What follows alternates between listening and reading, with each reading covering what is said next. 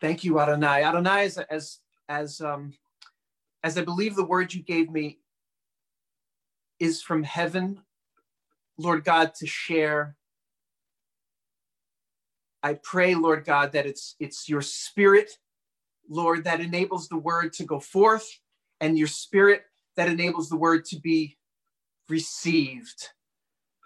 Lord God, we're approaching Shavuot, which is Pentecost, when you gave your gift of the Holy Spirit, which is you, you yourself within us, and we each have you within us. So may this not be some human rabbi talking to a bunch of humans, but may it be this, the Spirit of God within me talking to the Spirit of God with, with, within the people, Lord God. I pray, Lord God, that as, as, as the message came to me, I pray, Lord God, that it comes forth and it is you and has nothing to do with um,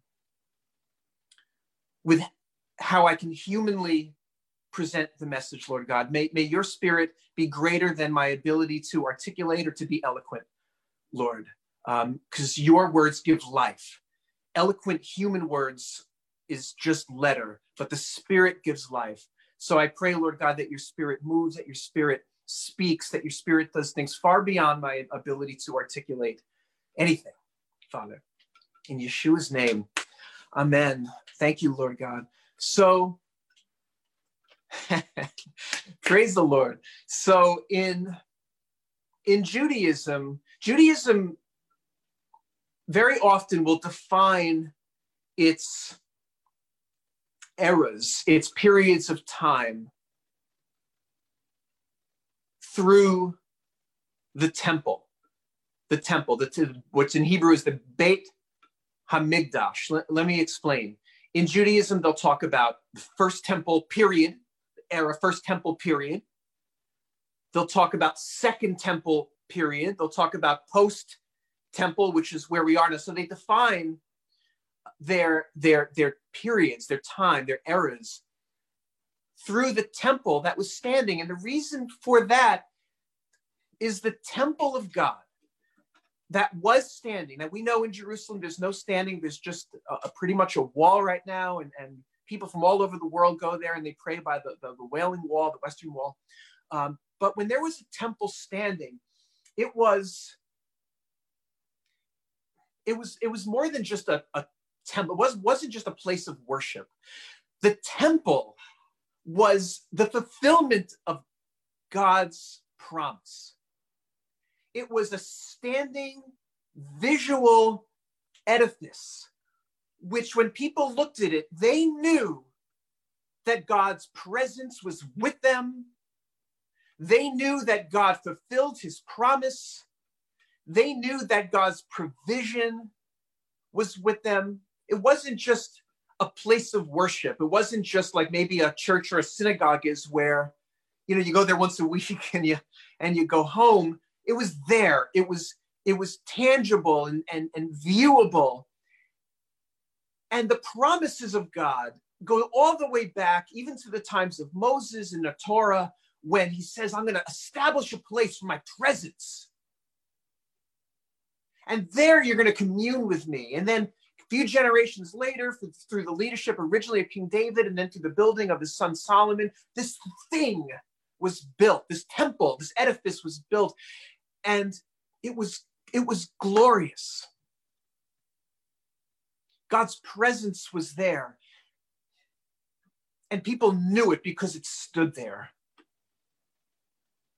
So it's sim- it was it was symbolized God and the fulfillment of all he spoke. And it's it, it symbolized God's presence, his provision, his promise, all there within that structure. And then it crumbled. It was destroyed it was taken away, leveled to the ground, and the people were put into to, to exile. And, and maybe we can relate to that because I think one of the lessons of that is how personal it can be when, when God fulfills a promise in our lives and we see it and we can touch it and hug it and kiss it and we're so grateful because we know what we came out of and we know what we've been praying for and now all of a sudden we have a fulfillment of a thing we have God coming down and building something, sometimes in our lives that's real. And its, its presence signifies his presence. It signifies his love for us, that he's heard our prayers, that he's with, that he's with me, that he's, he's with me, that he hasn't forsaken me. And then sometimes that, that thing crumbles in our lives. And maybe somebody here recognizes this, and maybe there's a word for somebody here that this thing, this what was a fulfillment of God's promise, and I've received, you've received as a fulfillment of God's promise, and it was there and it was real, just crumbled to the ground and it was destroyed. And not and like Yeshua said of the second temple, not one stone was laid upon another. And how how very sad is that? I think people with failed marriages sometimes can can really understand that because in the beginning of a marriage there's so much promise and the two are together and they become one and there's a, it's a fulfillment. And that relationship and that union is a fulfillment of of what god has promised. And the fact that it's there is is you, you can see it that god is with you. It's a fulfillment. It's real. And then when a marriage crumbles and, and destroys it's like it's like the, the the the promise has been taken away. It's like the provision has been taken away and we're left into a place of exile. That can happen even with, with relationship, not even marriage relationships. Maybe you've sowed in and invested in a relationship, even not, not a romantic or a marriage relationship. And that, that relationship, maybe a close friendship, gets destroyed.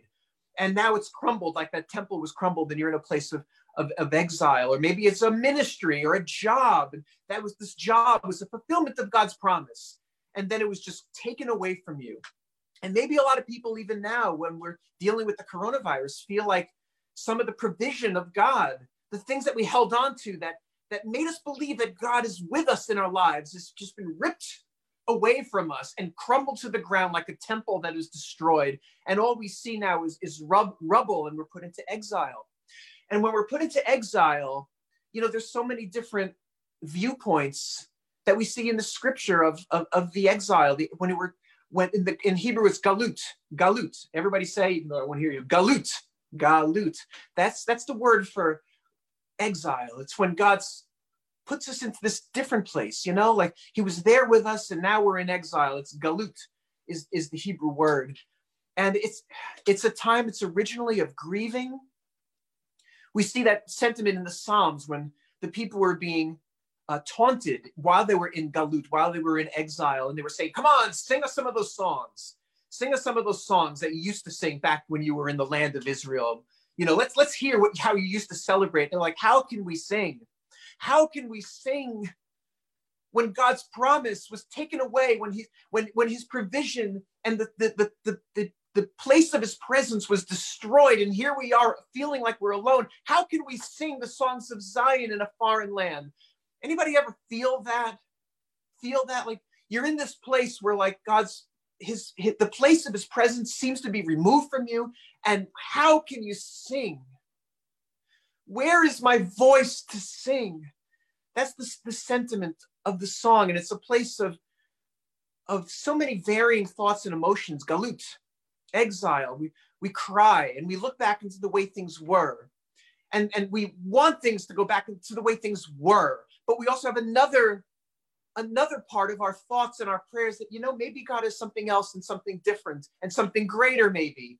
And, but i can't go there. And, and maybe i'm just too afraid to go there. So I, I long for the past. I don't know what the future is going to hold. And that's what the children of israel even dealt with when they were in exile. Um, when they were in when they were in exile when they were in galut galut. And maybe we all relate to that right now but there's um, a prayer that happens in exile that he will never leave us, that he will never forsake us. And even while we're crying and we're looking to the past and we're saying, man, I wish we, I just had that back. God is still speaking from heaven. It, it may be some, hard to hear because we're so sad of what's been taken away, but he says i will never leave you i will never forsake you there's a there's a prophecy of the next house he will build the glory of the latter house will even be greater than that of the former. And isn't that encouraging? Because the people of Israel received that prophecy while they were in exile from the prophet Haggai that there's another house coming. We know that this place of provision was destroyed, but there's another house coming. And I got news for you its glory will even be greater, greater than what we had in the beginning originally. And other prophetic voices come in where in, we're in, in this place when we feel that God's provision and his presence were taken away from us. Prophet Jeremiah said, You know, when you're in exile, prosper. This is so important. God, God said through Jeremiah, when you're in exile, when you're in this place of galut, exile, prosper right where you are. Seek the prosperity of the land that you've been exiled to.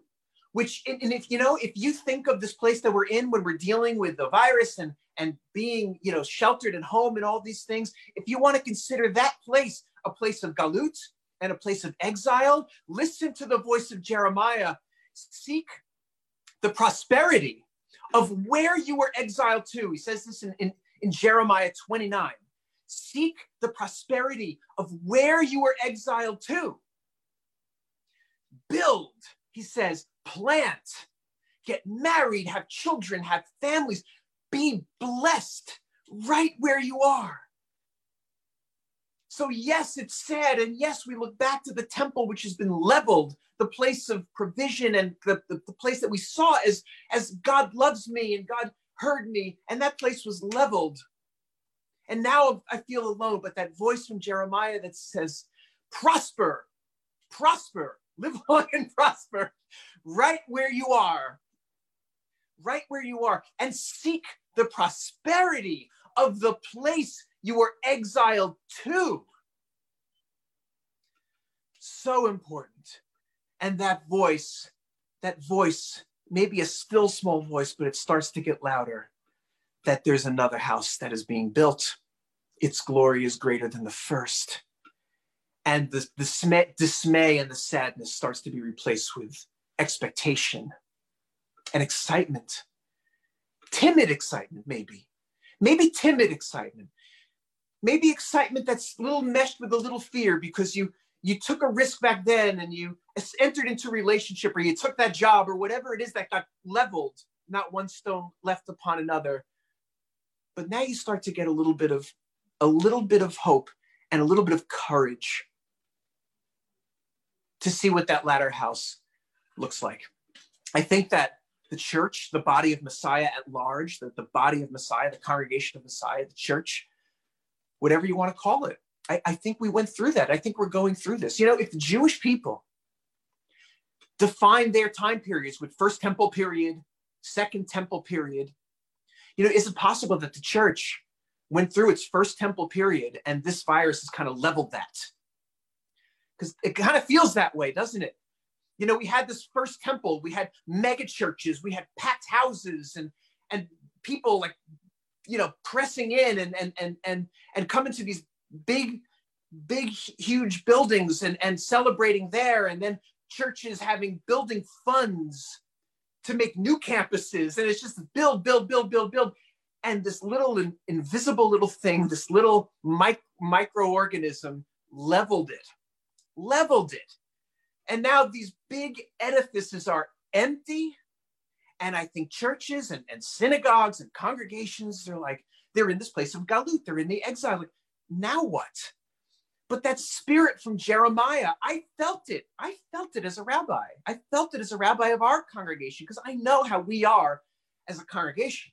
And we're a touchy, feely, huggy, lovey, hug you congregation. You know, like that's how we are. We're just, it's it's it's so much about the unity that we have, and all of us together is the strength of our congregation. And I remember uh, like the first week and the first two weeks when we just couldn't meet together any longer. And I'm, I was in this room that I'm here now, and we weren't doing the Zoom meetings yet. And I was just streaming a Facebook Live message. And I think some of them were fairly good sermons. They certainly had uh, a lot of likes and shares and all that kind of stuff. And then I remember that after that second time, I, I turned off the camera, I finished the sermon, and I started to weep. I started to weep.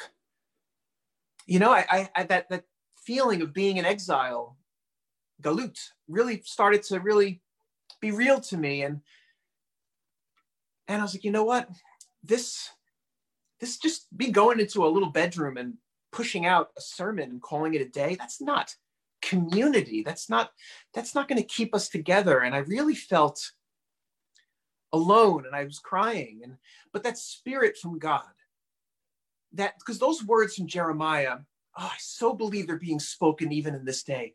Seek the prosperity from the exile. Seek the prosperity of where you're exiled to. Build, plant, get married, like we saw Bob and Paula get married. Have children, expand, prosper, right where you are. And, and all of a sudden, I got this encouragement. I'm like, you know, let's do this. We can do this. We can do this as a community. We can get together. And I don't see any other congregation having their Shabbat services on Zoom. I see people having, you know, their prayer meetings on Zoom and things like that. But their, their Saturday or Sunday services are like a push of information and that's it. And bless bless them for what it is. But we can do this. We can get together and we can hear each other and celebrate and and and bless each other. And we can do this. And and I just want to say to, everyone here, I'm, I'm so grateful that we're able to do this, that we're able to get together during this time and see each other and, and hear the testimonies and hear uh, these words of encouragement, like when Bob shared this little piece of paper that was dry in the rain. It says, Jesus loves you. Um, and the folks that were uh, that were led to the Lord by by Judy and all the other testimonies and, and, and hearing each other and seeing each other. It's, I'm, I'm so grateful for, for, for that we have this. But the other side of Galut is when the voice of Nehemiah arises.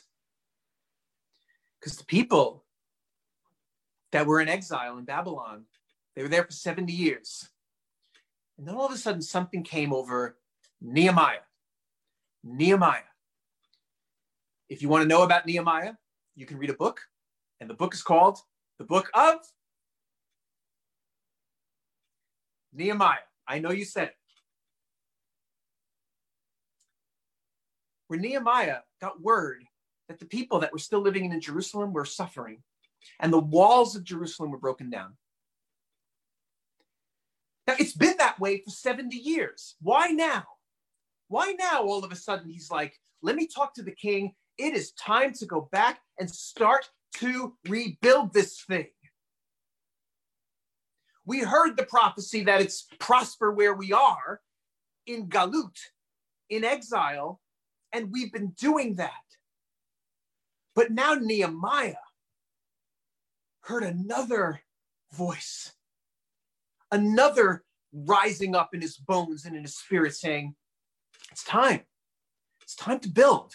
It's time to go back. It's been this way for a long time, but those walls are broken down and that temple is destroyed. And I heard a prophet who's my contemporary say that that glory of the latter house is greater than the former. Let's start the process of building that thing. One brick upon another, not in a haughty way. You know, you can rebuild in a haughty way. You know, when 9 11 September 11th happened 2001 in New York City, and, and the towers came crumbling down. You know, there was a, of course, the, the the the rallying cry from the government, and I don't blame them for saying it. Like, we're going to rebuild, we're going to rebuild bigger, and we're going to be, we're going to rebuild stronger. And then I remember Rabbi Jonathan Cahn, long before he wrote the book about it, was saying, you know, that's that's in line with what happened in Isaiah chapter nine when um, Israel went through some devastation from the Persians, and they said the same thing: we're going to rebuild stronger, we're going to build bigger trees and bigger buildings. And God said it was arrogant, arrogant to just come up haughtily before God's timing and say we're going to be bigger and we're going to be stronger. But that's not the spirit that happened with Nehemiah because his desire to build was in line with God's timing for the rebuilding. And he started building not the temple at first, just the walls, brick upon brick. And I have to say, are we in right now a Nehemiah moment? And just maybe to bring this back to the personal, are you in a Nehemiah moment? Is it the time for the Spirit that spoke through Nehemiah, those words like, it's time to rebuild? We're in Galut, we're in exile, but it's time to build. And not just, not bigger, not haughtily, but humbly. Not haughtily, but humbly. And not bigger, but maybe better. Not bigger, but maybe better.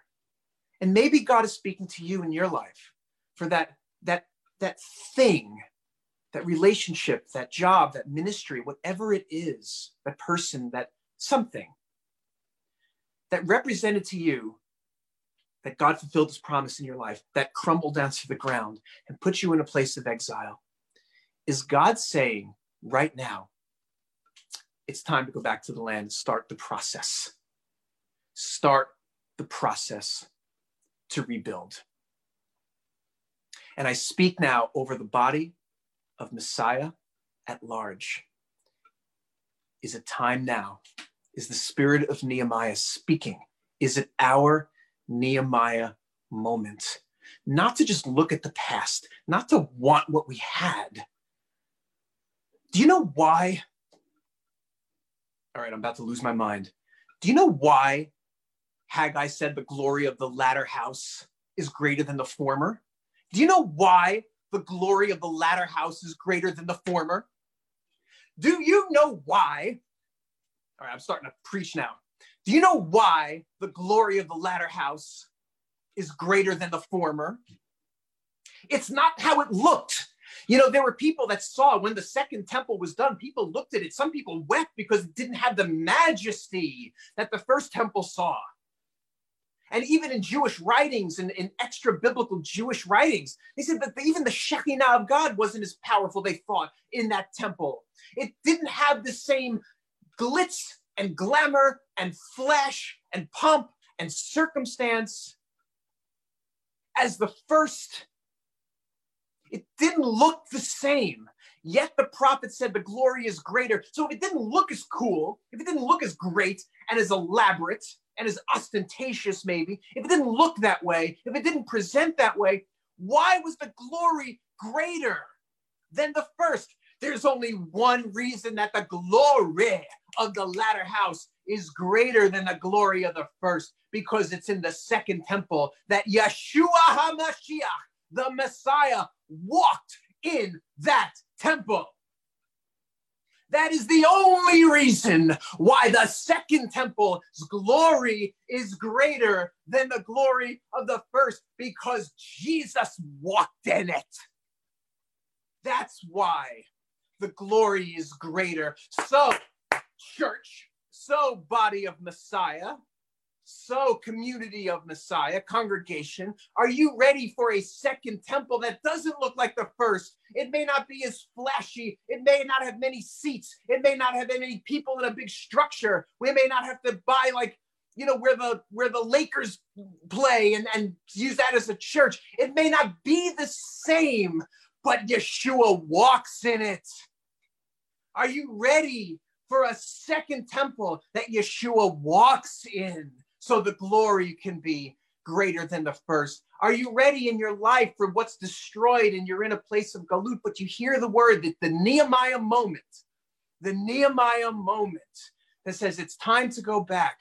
Are you ready to start the process to build something that Jesus walks in? Come on. Praise the Lord. Praise the Lord. Praise the Lord. I think we are in a Nehemiah moment to start the process, to go back and assess and see what this second temple looks like. That Jesus, that Yeshua walks in. Remember on Shavuot, on Pentecost, the Ruach HaKodesh, the Holy Spirit, wasn't poured out on a building, it was poured out on you. You want to see Jesus, Yeshua, walk in the second temple. Well, where is Yeshua today? He is within his people. So you want a place that Jesus walks in, you get up and you start walking in that temple. That's how you get Jesus to walk. Where, G- where Jesus lives in you, you walk, and Yeshua is walking in that place. So you want a second temple that has the glory because Yeshua is walking in it. You get up and you start walking. The Ruach was not poured out on a building. It is time to redefine the word church, not as a building, as a place, but as the people that the Holy Spirit was poured out on in the first place. Praise the Lord. And I speak prophetically over your life right now. If this is speaking to you in, in that type of way where, um, where, where, where you know you felt that there was something in your life and it was destroyed, and that was a beautiful thing. It was a, a legitimate fulfillment of a promise of God, but it was ripped from you. Rubble, not one stone left upon another. I speak over you right now that the Nehemiah moment is upon you. It is time to rebuild, not bigger, but better. Not haughtily, but humbly before our God, and not all at once. Remember, Nehemiah didn't go back and start building the temple, he just built the walls. That's all he did, little by little. Praise the Lord. Praise the Lord. So we are counting the Omer in this time. Today is day 37. Tonight at sunset will be day 38, which means Monday night into Tuesday is day 40. I don't know which way you see me, of the counting of the Omer. And day 40 of the counting of the Omer is a special day, is a special day in the counting of the Omer. Why? That is the day that Yeshua ascended to heaven. That happens this Tuesday, Monday night to Tuesday night, is the biblical day that Yeshua ascended and why did he have to ascend? Why couldn't he just stick around for an extra 10? Be there with the people at Shavuot, at Pentecost, and receive all the glory. Yeshua had to ascend so Yeshua can ascend in the people. And if he didn't ascend, we never would have a body. He would never have a body that is worldwide, that can change the world with him living within each. Instead of just one Yeshua, now we have many with Yeshua living within them that can change the entire world. He had to ascend so Yeshua can ascend in you. So you want a second temple where Yeshua's walking, that he walked in? Start walking, Yeshua. Start walking. It is time. I believe this that voice that Nehemiah heard is being heard today. So I speak that blessing over you today. Um, I want to share in conclusion. I want you to be the first to hear what we're going to do on Shavuot. We are going to have a service at Shavuot, at Pentecost, uh, but it's going to be very, very different because we're going to do it in the in the confines of the laws as they are today in Rhode Island.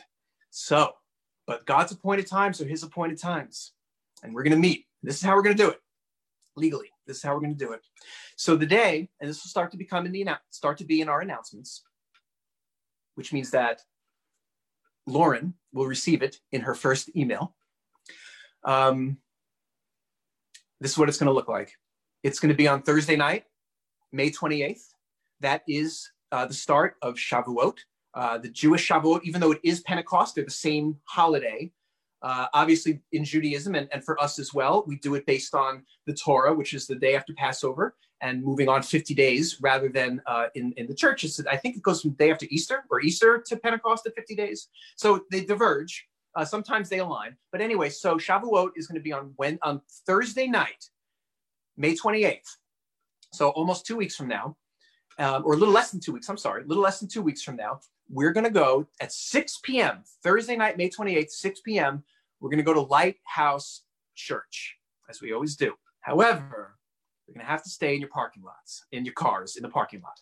Stay in your car, in the parking lot. I'll be in the building. Just listen. I'll be in the building. We'll have a worship leader in the building and a few servants uh, in the building. Uh, we can't legally have more than five right now. So stay in your cars, and the worship leader and me will fill the place with worship. We'll um, live stream that. So you'll be able to see it on your phones from your cars, but definitely come in your cars and you can watch that. But then when the time comes, I'll open the door, blow the shofar, and one at a time, we'll make a total of five people in the place. One person at a time will come in. I will speak a blessing over you, socially distant, and I will anoint you. And this is how I want to anoint you because I feel it's important. We spoke about it in one of the previous Torah portions, and I feel it's really important for this time. The priestly anointing, which is the right ear, the right thumb, and the right toe. So feel free to take off your shoe when you enter into the building. So I can anoint your ear, your thumb, your toe. I will be on your side. I will cover like that. So to be to, to the spirit of having, you know, like a mask on if we're in close proximity. But I won't even be in front of you. I'll be on your side. And that's how we're going to do it. And between every anointing, I'm going to wash my hands fully, fully wash my hands. So we'll do it at, according to the law. And that's how we do it. And then that person will leave and another person will come in. So that will be our Shavuot. Because I think it is important to get that anointing at this time because Shavuot, Pentecost, very, very important this year. Very, very important, especially as we begin the process of hearing the words from heaven to start that process to rebuild, not to something bigger, but to something better. Bless the name of the Lord. Yeshua's name. Amen.